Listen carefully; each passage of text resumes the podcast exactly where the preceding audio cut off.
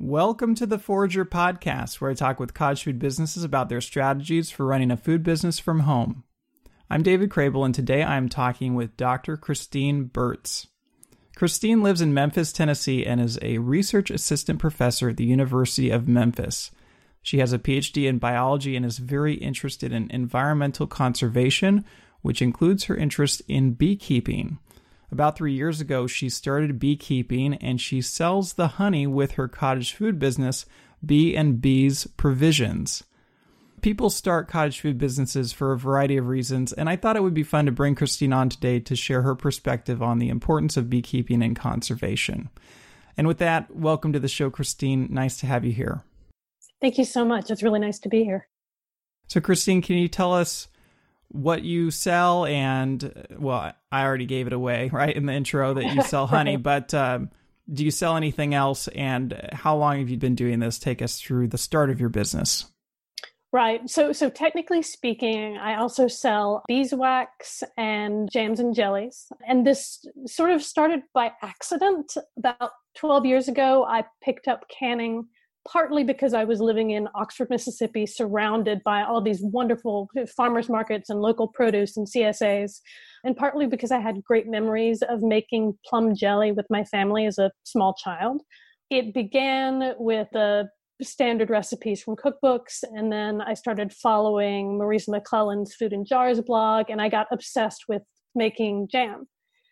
I made more jam probably than I could store or give away or consume and at the same time i was uh, in my biology program and was becoming aware of the concern this was in the early 2010s when colony collapse disorder in honeybees became big and we were very concerned with pollinator health and issues of conservation related to that. So i was starting to become interested in beekeeping when all of this happened. I do education research and I have a desk job. And for someone who was very active and very outdoorsy, to go to a desk job was soul killing. It was terrible. And I did a couple of things to compensate for this. One was I started to research beekeeping because it was something I could do to continue to learn and grow in biology and to do something that was meaningful in conservation. And I took up running because I needed something to get stay outdoors and physical. And there's a reason I tell you that here in Memphis, we have St. Jude Children's Research Hospital and we have the St. Jude Memphis Marathon. I started to create gift baskets as thank yous for donors who donated to my St. Jude fundraiser, and it finally gave me something to do with the jam. I created the label after someone said, I would like to buy some jam from you. What would that cost? And I realized I had no idea what I should charge for jam from there I, I, like i did that exercise if you look up online how to price your products where they say factor in your time and factor in the markup that you would get in warehouse and that you would get it once you sent it to a store. And the, the number that i came up with was ridiculous. Like i, I just don't think anyone's going to pay 32.50 for a half a pint of jam. But it gave me a starting place to look at things like materials costs anyway and what it would cost me to make jam um, then I wanted a like a cute label to put on it, and that was really where it started. I knew at that point that I would have honey the next year, and that maybe I could make a little bit of money there, and so it would be a useful thing for me to have in my back pocket, and it kind of came from there. So I did see on your Facebook page that you've sold jam in the past, but it seems like a lot of your business is focused on honey. So it sounds like it started with the jam stuff and then has the honey just taken over because that's been the most lucrative part of your business? I think I always knew that honey would be more appealing. I, I, like jam and people like the jam that I make, but it's just not something that you you can eat honey on your own. People use honey for perceived health benefits. You can do a lot more with honey than you could do with jam, and I think that that is really appealing to people. And beekeeping is it's kind of cool right now. It's we're in. So I think that the honey is a very attractive food item in a lot of ways. It certainly is. And uh, I'm not an expert on honey, but I, I hear about the beekeeping movement a lot. I've heard a number of people speak about it for people like me or other people who aren't as familiar with the importance of beekeeping, can you talk a little bit about why there is this big movement towards beekeeping in the United States, probably in the world, but I know at least in the United States, it's it's been a big force in the last decade or so.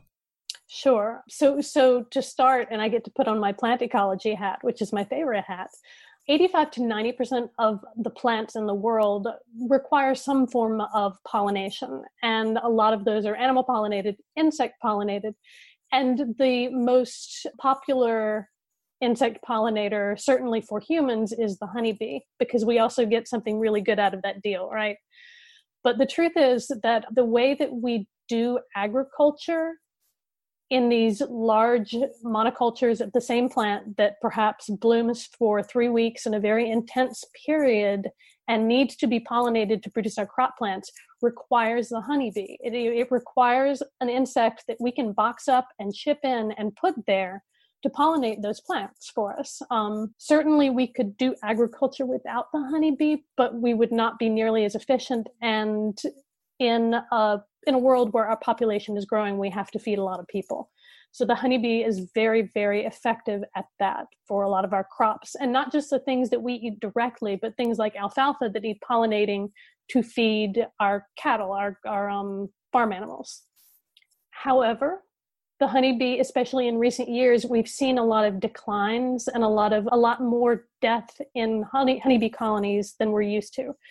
Historically, say 40, 50 years ago, beekeepers would lose about 10% of their hives per year, just as a normal, that was considered an acceptable loss. Some years now, we'll see states report 35 to 40% losses, and that's scary and then we see things like colony collapse disorder, where entire colonies of worker bees are flying away and leaving their queen and all of the brood, that is, all of the baby bees that are growing, for no reason that we can understand. That's not what bees do. So I think that's really alarming for beekeepers and for food producers. And, and there's no known understanding of what is causing the collapse or causing the the loss of the bees? There are a lot of things. Um, I'm sure there are a lot of theories. right. There, well, there are a lot of theories. There are a lot of different stressors. I should say there is colony collapse disorder, which is that specific thing. But bees are facing a lot of other things that can destroy a hive that's not CCD. Um, in addition to things like chemical applications, accidental pesticide kills. In the past 10 or 20 years, we have had a lot of invasive pests enter the US in particular that honeybees have not had to deal with before and that beekeepers have not had to battle before. Things like the varroa mite, which is like a parasite, like a tick, but it affects uh, honeybees. Small hive beetles, which get in and can um, damage the honeycomb and compete with young bees for the materials in the hive. And a lot of you know, pathogens, fungus, and these things can be exacerbated by other things that stress out our bees. So when you lump all of those things together, and then consider the fact that we mow our lawns so they're not full of flowers and we we have very intense land use practices because we have to to feed humanity it it paints a very difficult picture for bees now compared to 40 or 50 years ago. I see. So what I'd kind of like to do today is talk about and if somebody's in that position where they have the property to accommodate a, a hive, see if it's something that they would add on to their cottage food operation and if they can understand why it might be important to start a hive and maybe we can just learn from you about why that might be something that someone wants to consider.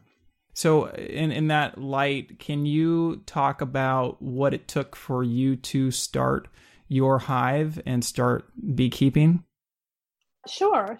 So, you know, it's interesting coming from an academic background. When I decided I, I want to become a beekeeper, and once I had a house with a backyard where I could, my first impulse was to go to class and buy a book. Right? That's that's what you do when you're in school for as many years as I was in school. And so, the, the most valuable resource that I could point anyone at would be a local beekeeping club, which is what I did. Um, we have a Memphis Area Beekeepers Association, and most cities have these.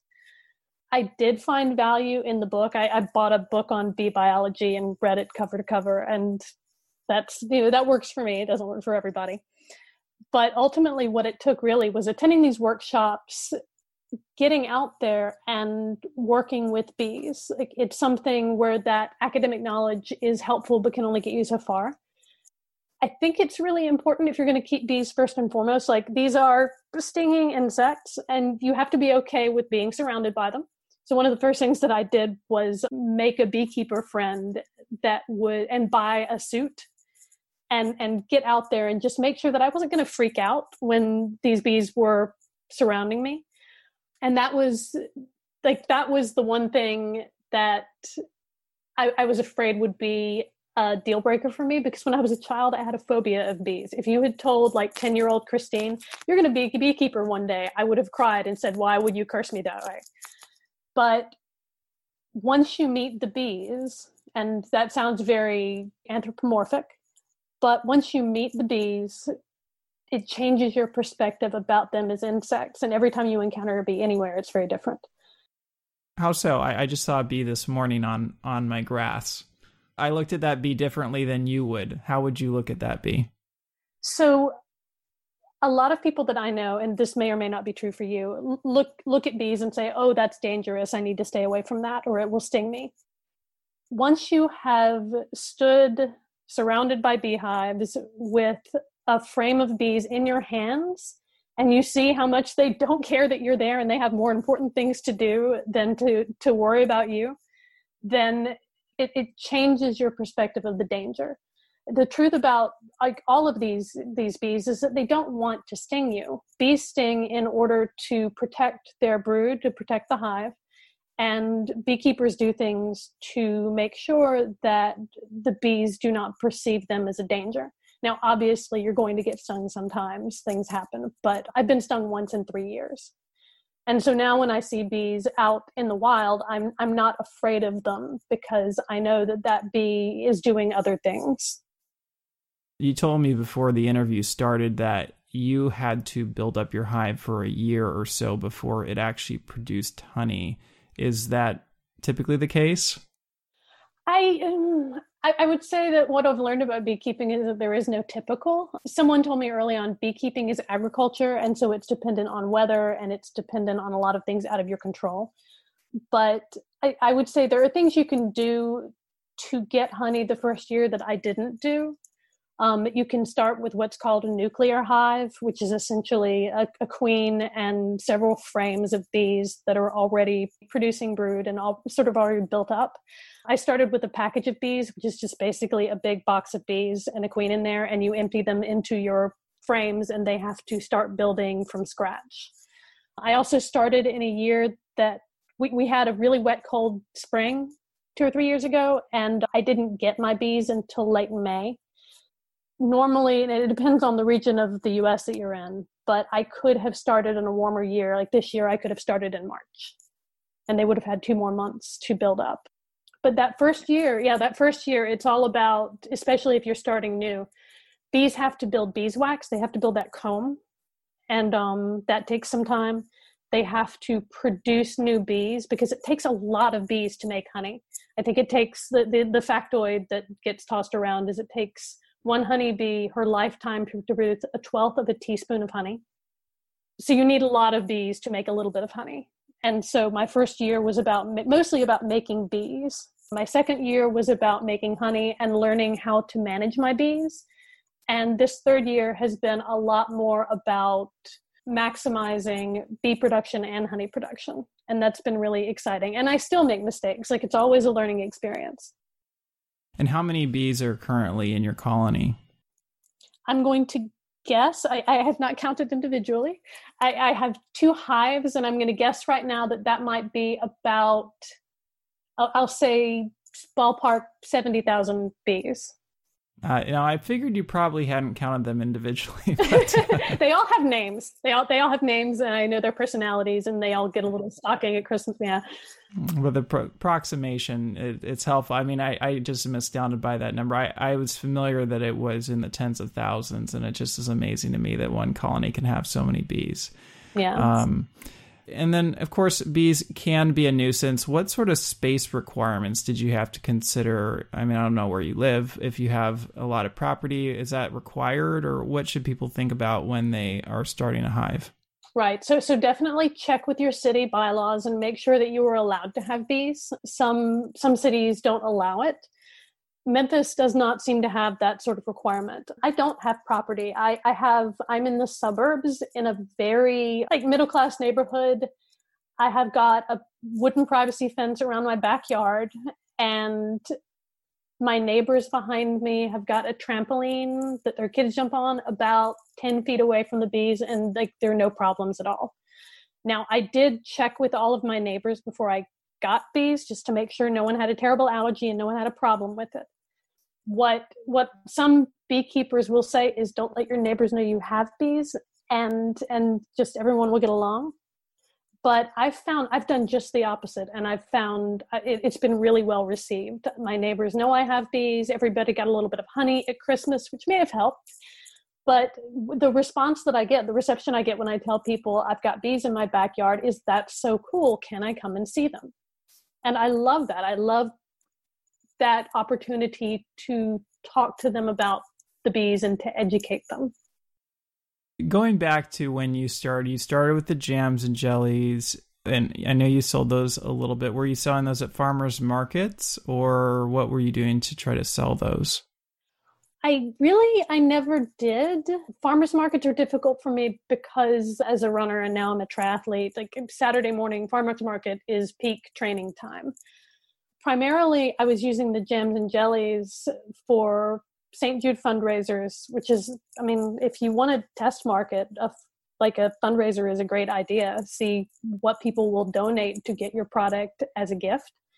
And if it's, you know, if, if you are not selling it, if you're giving it as a thank you for a donation to a charity, it's not really a sale. So I didn't have to sort through all of the legal ramifications of selling a product at that early stage, which was great. Um, That's a fantastic idea yeah i was really i was selling to friends when they asked for it and now often someone will say you know i'd like to borrow a jar of honey and can i also buy some jam while i'm at it? So it's almost become an add-on product. Do you wonder though i mean you were fundraising for your runs right? So it's almost like are people buying the jelly and paying a certain amount? It's hard to validate, right? Because you don't it's know what the motivations are. yes, yes, and I I definitely realized I was shooting myself in the foot because if you are if you're trying to cover your materials cost, but all of the money is going straight to a charity, then I can't ask for the same price as I would when I'm asking someone to donate. Like it doesn't make sense. So if I spend 250 to make a jar of jam and I sell it for $5 and put away 50% of the profit, like I haven't spent money doing that if I spend two fifty making a jar of jam and I ask someone to donate five dollars to St. Jude, then I've spent two fifty to make five dollars. Right. Eh, and, right. Yeah, it's your yeah. donation as well. Right, it's my donation as well, and and that's fine. But it means like my my calculations were all about how much do I spend to raise a certain quantity of money, versus covering your costs and then maybe making a little bit of extra to take back. Right. Well, so conversely, with the honey, um, as you've ramped that up, how have you sold that? Have you did you start with the same fundraiser model, and what have you been able to sell it for? I did. I started um, including it in my jam baskets as sort of a like a raffle reward for a donor every month. And I found that the the baskets with honey in them, I got a lot more donations. This is this is one of those places where I I am very new to cottage food, and I've discovered like really recently that I haven't done this the best way possible. I price my honey based on what I know other small scale hobby beekeepers are asking for a jar of honey. Because I came out of the sort of the world of jam, I think in pints and half pints. That's not how most people think of quantities of honey. Normally, you buy a 12 ounce jar of honey or a 16 ounce jar of honey. I have pints and half pints, and I worked out what other people were charging for those.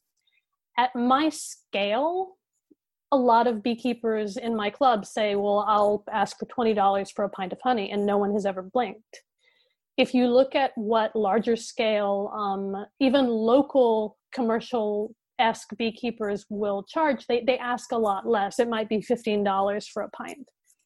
So I was dealing with sort of the guilt of asking for what I felt like the time and effort that I was putting into the product warranted. And my solution to that, my crutch was, well, pay me $20 for this jar of honey, and for every jar I sell, I will donate $5 to St. Jude. I've now talked to my accountant because I realized this year I'm going to sell enough honey that I really need to be filing it under income and discovering that what I've set up for myself is a, is a situation where I pay taxes on money I'm about to turn around and donate directly to a charity. And our tax structure doesn't really reward that anymore. So I'm going to have to rethink how I balance the fundraising aspect of it with the cottage food aspect of it. And that's a challenge that has really just recently um, become something I'm wrestling with. Have you found it's been very easy to get rid of the honey that comes, or eh, do you have to market it? Do you have to, in order to make a sale? I mean, I know I don't know what percentage are you giving away for your fundraiser versus are you selling any? I, I just I'm trying to get a sense for what you're doing with your business.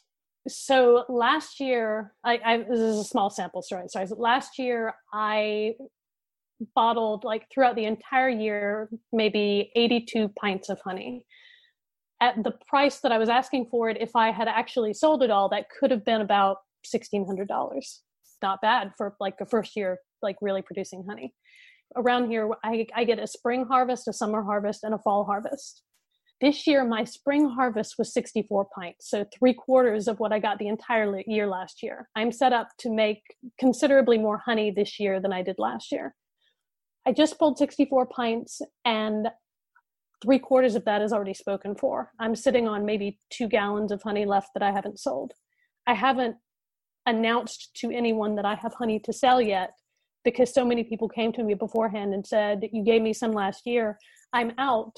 When can I buy more? So that's been really, really great. And there are marketing options I think available to me that I just haven't utilized because I haven't needed them yet. Well, one of the great things about honey is that you don't have to worry about shelf life, right? Right, it's wonderful. You don't have to worry about shelf life as long as it's mature honey. If if you pull it too early and the water content is too high, then it can ferment. But fortunately, the bees know when that time happens, and so they they will put a wax cap on the honey when it's ready, and then you say, "Oh, thank you." So you had a huge growth in the production this spring and is it expected that you'll get the same amount in the summer and the fall or is there going to still be considerable growth over the course of this year oh it's so hard to know. It, it depends on the weather and how well i manage the bees i could still end up with a third hive this year and if i did that and they built up quickly that could in, improve my yield as well. Last year my summer harvest was twice as big as the spring and fall harvest just because of the way it worked out in the region I, that I'm in. And I think the fact that my neighbors plant a lot of flowers. So I would expect, I'm hoping that summer will be big again and the fall will be like spring.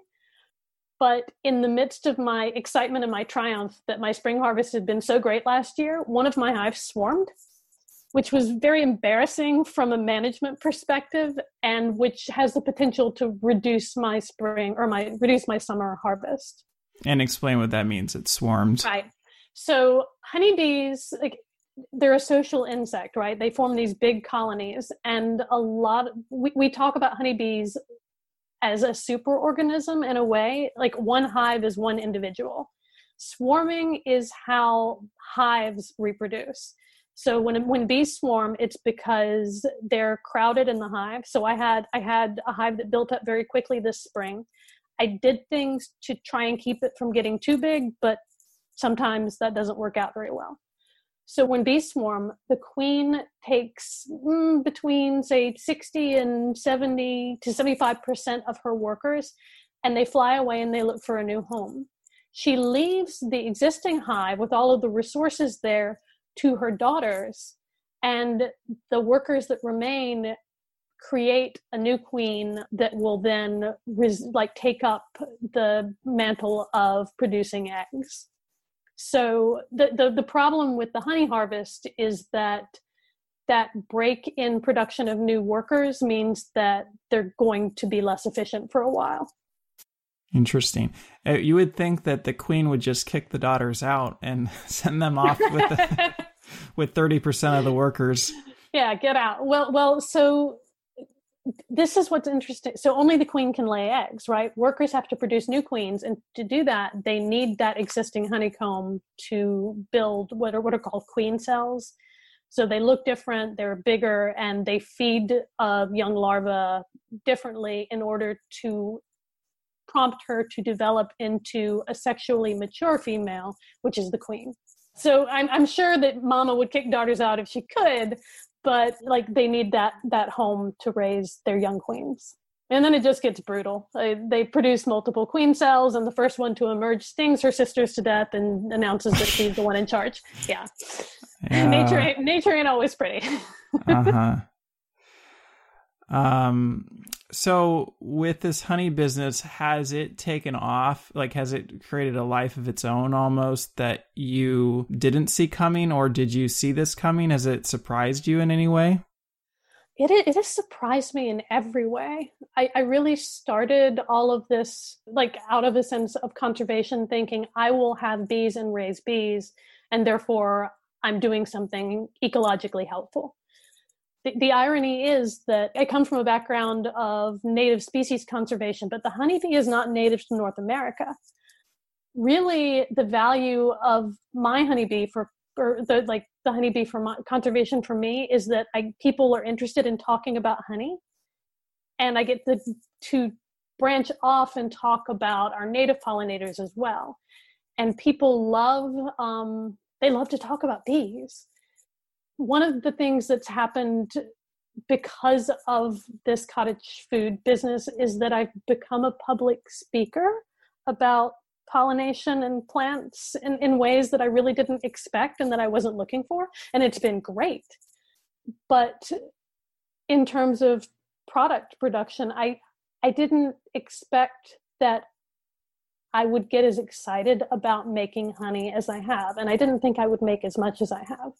I think that the limiters now are space in my backyard and time. Like it does it does take time. But I would love to do more with it. If the cottage food industry didn't exist, let's say you just needed a commercial setup in order to produce honey and sell it, do you think you would have still done the same thing and just given away your honey? Or has the cottage food industry been a motivator for you to start your honey business and grow it as much as you have? Yeah, absolutely, no question. Coming into honey production as someone who had looked into the possibility of ramping up jam production and knowing about the cottage food industry and, and the laws that existed, which was how I found Forager, by the way. So thank you for that, because that was like Forager, that website was the first resource that I found with anything about how I would legally sell jam out of my kitchen. Yeah, if if the cottage food industry didn't exist and I was producing honey, I would probably use it exclusively for fundraising, give it away, barter it to friends who are crafty in exchange for other things that they make. I I am sure that there are people that sell products under the table. I I'm not comfortable with that, especially especially with anything that could be potentially hazardous. Fortunately, honey is not one of those things. But knowing that I'm doing something legally and that I can advertise and that I can potentially grow this into something down the road if I want to changes my perspective entirely. I just wanted to get a sense for what sort of process it is on a daily basis or maybe a weekly basis for you to manage a hive. What are you having to do? What kind of effort is required to maintain your beehive? Right. So it depends on the season. Spring is very busy. Typically in the spring, I am on a weekly basis suiting up, lighting my smoker, going into the backyard, and opening every colony that I have and looking to see do they look healthy? Are there a lot of hive beetles that I need to worry about uh, managing, trying to reduce the pest load? When do I need to add a box so that they can produce honey? When is it time to split my hive? Because in the spring, typically, one of the things that we do to prevent bees swarming the way mine did is, is make a split. So, like if you have two boxes stacked on top of each other, which is a very traditional sort of Langstroth beehive, you can separate them and the one without the queen will make a queen. So then you have two hives instead of one. So so like once you have your first hive as, as a beekeeper, not only is it very easy to make more, it's hard not to make more so all of that's happening in the spring and then you start checking to see when is honey ready to produce like when, when are those frames of honey capped and mature and ready to pull out of the hive. Honey production is a whole other process. In the summer you can check on the colonies less often but it's still recommended. I would say i go and look in there every say every 10 days just make sure everything is okay. Fall a similar process and in the fall you you you're going to start checking to see do they have enough honey for the winter because that tells you how you're going to manage them in the winter. Now winter management is going to differ depending on where you live. Here in the southeast we have very warm winters and so my bees are going to stay active all winter which means i might need to feed them because they don't go into sort of a quasi state of hibernation.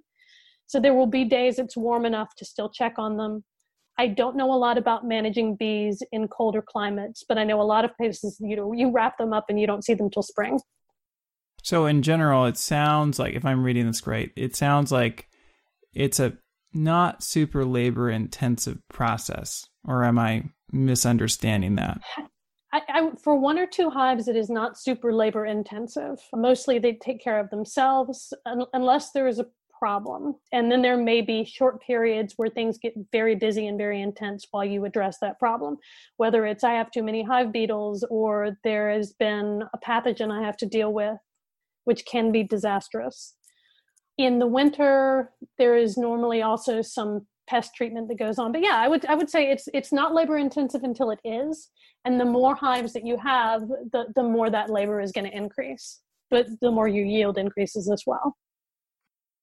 You were talking earlier about the difference between the pricing that you can command, a little bit higher pricing that you can command as a small scale individual honey producer versus what a commercial honey producer is charging.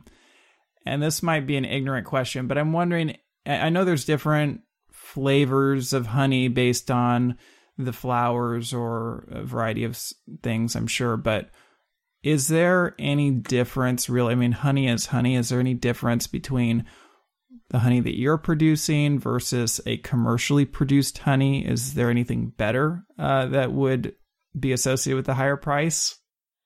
For me and the people that buy from me, I find what what's better to them is that they know the bees and they they hear what's happening with the bees they see pictures of the bees. I invite anyone who wants to to come and put on a spare suit and meet the bees. Michael Pollan talks a lot about our relationship with our food and that being something that we've lost. And I truly believe that. I, I think people love to buy honey knowing something about what's happening with the hives and they like like they'll contact me and say how are how are my girls doing do they have any honey for me yet and i think that's a relationship that, that people enjoy. And it does seem to affect what I can ask for the honey.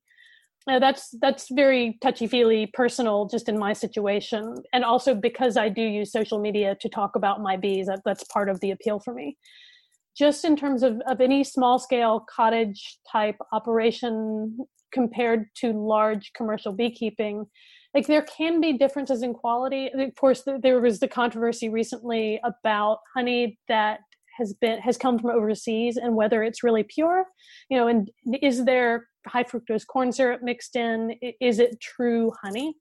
And i think when you're buying from a local beekeeper you're you're ensured that you are getting local honey depending on where it comes from and the flowers that those bees are vis- visiting there are differences in flavor. I, I, have differences in flavor from season to season depending on what's what's blooming. And um, you know i have a preference. I could tell you i think my probably my summer honey is my favorite.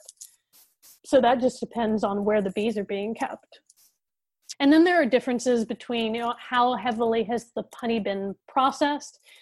If you believe that eating honey on a daily basis is helping with your allergies and you probably want honey that has not been heated which would denature the enzymes that maybe is helping your immune system. If you believe in the health benefits of honey people typically like to buy from local beekeepers because they know it's going to be filtered less heavily. They they know it hasn't been heated the way some industrial sort of store bought honey would be and and so the difference between raw honey and heated honey is that just something that the the commercial producers use to make their product more consistent? I mean, what's what's the point of them heating it up? So I believe I'd say don't quote me on this, but it's a podcast. I, I believe my understanding is that heating honey to a certain temperature, which does destroy those enzymes, also makes it less likely to crystallize and improves that perceived shelf life. Now, if you have a bottle of honey and it's crystallized, it's fine. Pop it in some warm water, heat it up again, like it will, like those crystals will dissolve back out. All that means it's just like making rock candy. Something has dropped in there, a tiny particle that is forming tiny, tiny crystals. But no one's going to buy crystallized honey from a store shelf. And so i think a lot of commercial producers heat it up to s- slow that process. Mm, that makes sense. Uh, so honey is kind of a unique cottage food item. There are typically different requirements about honey and then there are some states that their honey law is completely separate from the cottage food law. What did it take for you to start your honey business legally in the state of tennessee so I had to do some research, but honey falls under Tennessee's list of non-potentially hazardous food items. So I, I really didn't have to do anything.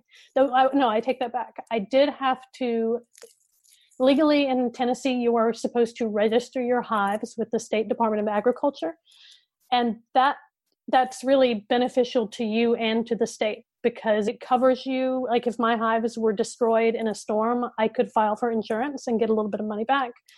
I can call the state apiarist and request an inspection if I'm concerned that my honeybees have a disease. And it lets them track how many beekeepers are in the state. And so, like, in addition to all of those large commercial operations that have other licenses, how many other bees are out there? But you know that that filing did not cost anything. I I think I sent an email or a web form and said, "Hey, I'm a small beekeeper. I have two hives in my apiary. I, am not even sure I'm included in the statistics, but they know. And if I needed to call up the apiarist and say, "Hey, I, I think I have foul brood. Can you send someone out to check?" then they would. So it sounds like it's pretty easy to start a honey business in Tennessee. Yes, it is very easy. I would I would say what you need is it helps if you know that you're not allergic to bees because that, that I mean that's a serious can be a serious issue. I, I would say that you need the space to keep the hives or someone who will house them for you. You need probably three or four hundred dollars outlay for equipment unless you are buying used from someone or in a situation where you inherit some equipment and some basic knowledge that gets you started and then just you just you continue to learn as you go along. And local beekeeping clubs are great for that.